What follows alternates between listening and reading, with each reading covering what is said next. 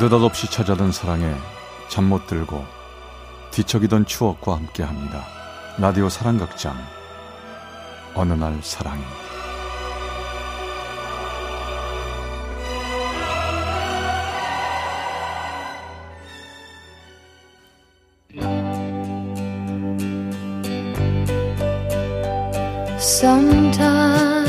사랑의 체험 속의 어느 날 사랑이 286화 경석이 오빠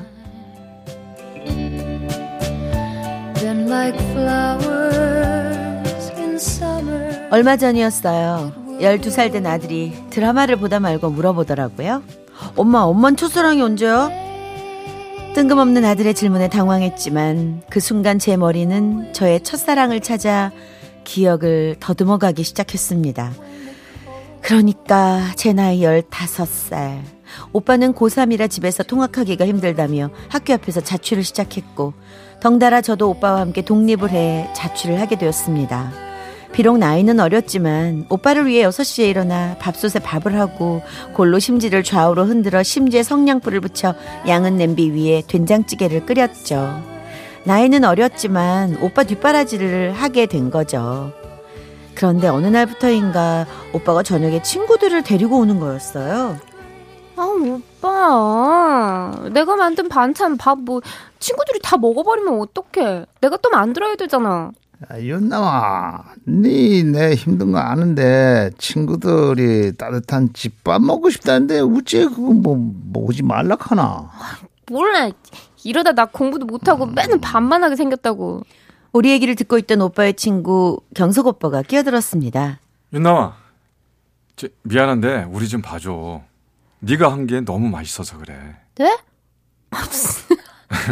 안 돼요. 먹으려면 내일부터 2,000원씩 가져오세요. 이렇게까지 말하면 안 먹겠지 했지만 다음날 아침에 아침밥을 차리는데 오빠 친구들이 또 들이닥쳤습니다. 아, 놀랐지? 아우 어? 너무해요 오빠들. 아 또 온 거예요?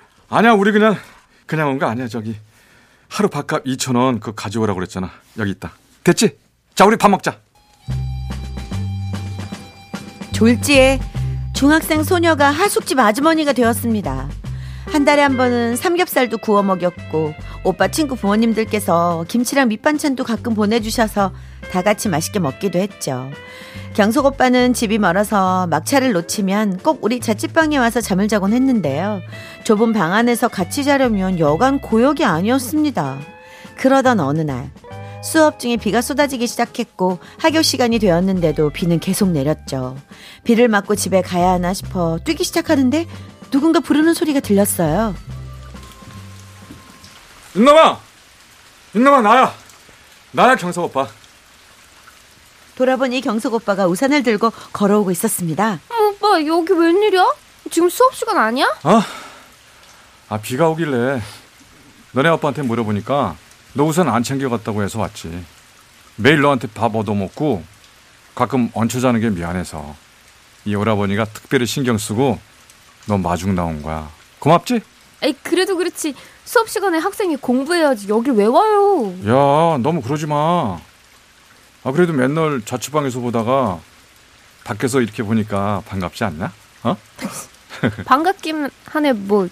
뭐 어쨌든 우산 갖다 줘서 고마워요. 그날이 그렇게 지나고 일요일 오후 피곤해 낮잠을 자고 있는데 문 두드리는 소리가 났습니다. 주인 아주머니인 줄 알고 문을 열었는데요. 문 앞에 경석 오빠가 장미꽃을 들고 있었어요. 오빠, 어, 일요일인데 어쩐 일이야? 그 꽃은 또 뭐고? 어? 아, 공부하러 학교 갔다가 학교 정원에 장미꽃이 활짝 펴 있길래 너 생각나서 걷고 왔지. 자, 이거 받아.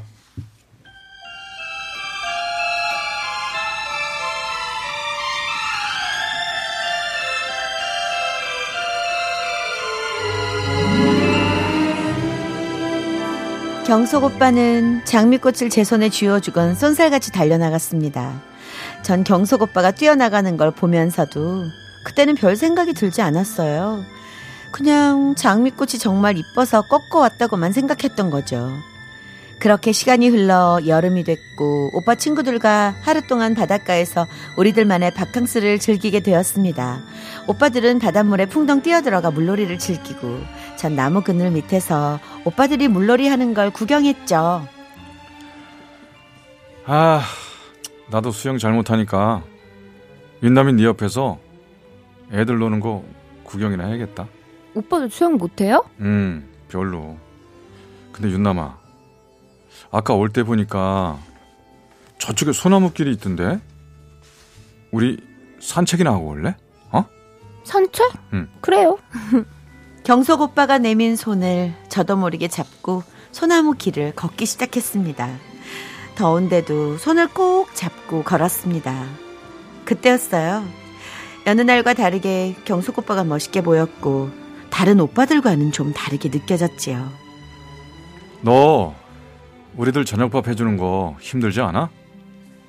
처음엔 호기심에 밥 먹으러 갔었어. 근데 막상 네가 해주는 밥을 먹고 깜짝 놀랐다. 하, 내 동생은 아무것도 할 줄 모르거든. 닥치면 다 하게 돼 있어요. 늘 고맙고 미안하다. 미안하면 공부 열심히 해요. 알았죠?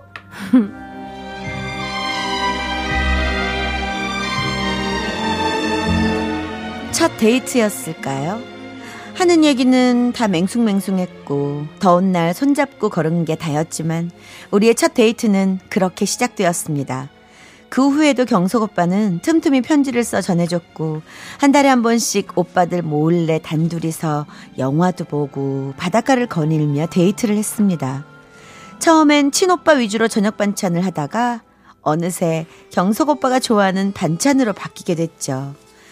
두근두근 사춘기 제 가슴은 경석 오빠만 보면 뛰기 시작했거든요. 야, 경석아, 네 공부 열심히 해야겠다. 좋은 대학 나와야 좋은 직장 잡아서 윤남이랑 결혼해야지. 알았지? 어? 아, 야 야 야, 왜? 부끄럽게 무슨 소리야? 왜? 밥이나 먹어. 아이 그러게 오빠 왜 그래? 야, 넌 내가 바보인 줄 알아? 괜찮아. 내가 좋아하는 친구랑 내 동생인데 난 다 괜찮아. 좋아 나는. 오빠도 오빠 친구들도 경석 오빠와 제 사이를 조금씩 인정해주기 시작했습니다.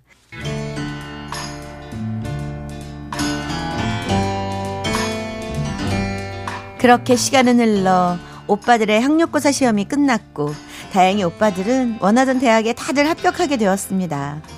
그러면서 저의 자취 생활도 막을 내렸죠. 경숙 오빠는 원하던 대학에 합격해 서울에서 하숙 생활을 하게 됐고 저에게 늘 편지를 써서 보냈습니다. 보고 싶다. 난 잘 있어. 너도 공부 열심히 해. 내려가면 연락할게. 저도 오빠가 보고 싶었지만 편지를 보내는 것 외에는 다른 방법이 없었죠. 몇 달이 흐른 어느 날 장미꽃이 필 무렵이었을 거예요. 수업을 마치고 교문을 나서는데 저는 정말 심장이 멈추는 줄 알았습니다. 경석 오빠가 제 눈앞에 서 있었거든요. 오빠 웬일이야? 어, 어떻게 여기 왔어? 너 보고 싶어 왔지? 잘 지냈지? 어. 아, 오빠 얼굴 몇 달 만에 보니까 반갑고 좋다. 아 배고프지? 밥 먹으러 가자. 내 짜장면 사줄게. 응. 전 경석 오빠의 팔짱을 끼고 짜장면을 먹으러 갔습니다. 여기 짜장면 맛있다. 얼른 먹어봐. 아, 진짜 맛있어 보인다. 빨리 먹어야지. 야야 근데 야야야야 무슨 숙녀가 입가에 묻히면서 이렇게 먹고 그래. 경석 오빠는 휴지로 제 입가를 닦아줬죠. 사실 윤남아 우리 집 서울로 이사 간다. 이번 주 일요일에 이사가. 그래서 내려왔어. 섭섭함에 저도 모르게 눈물이 핑 돌았습니다. 하지만 아무렇지도 않은 척 짜장면을 먹으며 말했죠. 뭘 그랬구나. 잘 됐네. 뭐 오빠도 하숙 생활 안 해도 되고 어, 아무튼 잘 됐다 오빠. 그래도 편지는 자주 해줘. 그래. 연락 자주 할게. 너도 잘 지내고.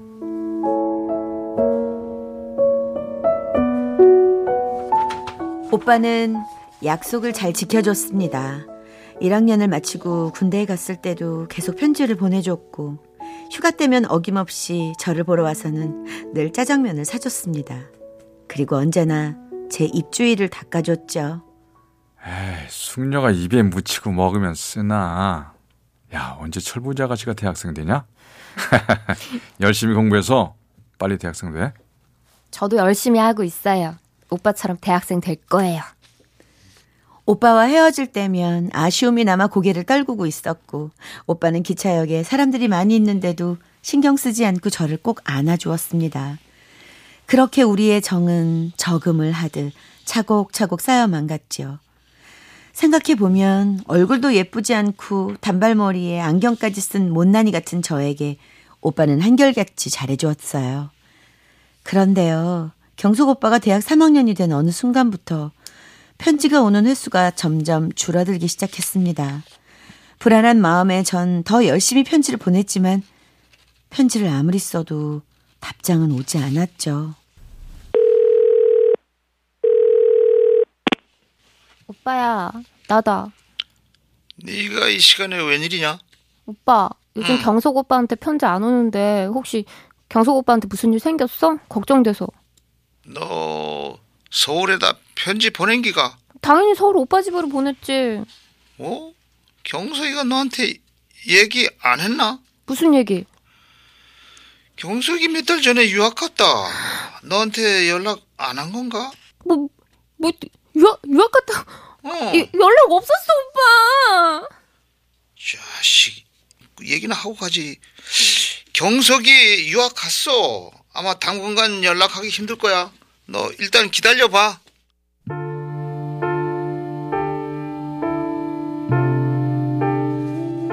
전화를 끊고 한참을 천장만 보며 누워 있었습니다. 경숙 오빠는 장학금을 받아 유학을 갔다고 하더라고요. 배신감보단 섭섭한 마음이 더 컸습니다. 편지 한 통, 전화 한 통이 왜 그렇게 어려웠을까요? 고3이었던 전 그냥 기다릴 수밖에 없었습니다. 유학 생활에 적응하면 편지를 보내줄 거란 믿음이 있었거든요. 제 마음을 오빠가 알았는지 반년쯤 지났을 때 드디어 기다리던 편지가 왔습니다. 사랑하는 동생에게 유학 오면서 연락도 못하고 지금에서야 몇자 적어 보낸다. 학교 생활 잘하고 있지? 오빠도 학교 생활 잘 적응하고 있어. 편지 기다리고 있을 것 같아 늦게나마 이렇게 보낸다. 너와 함께한 순간을 좋은 추억으로 간직하면서 생활할게. 미안하다 윤남아. 오빠 앞으로 연락 못 할 것 같다. 오빠 기다리지 마라.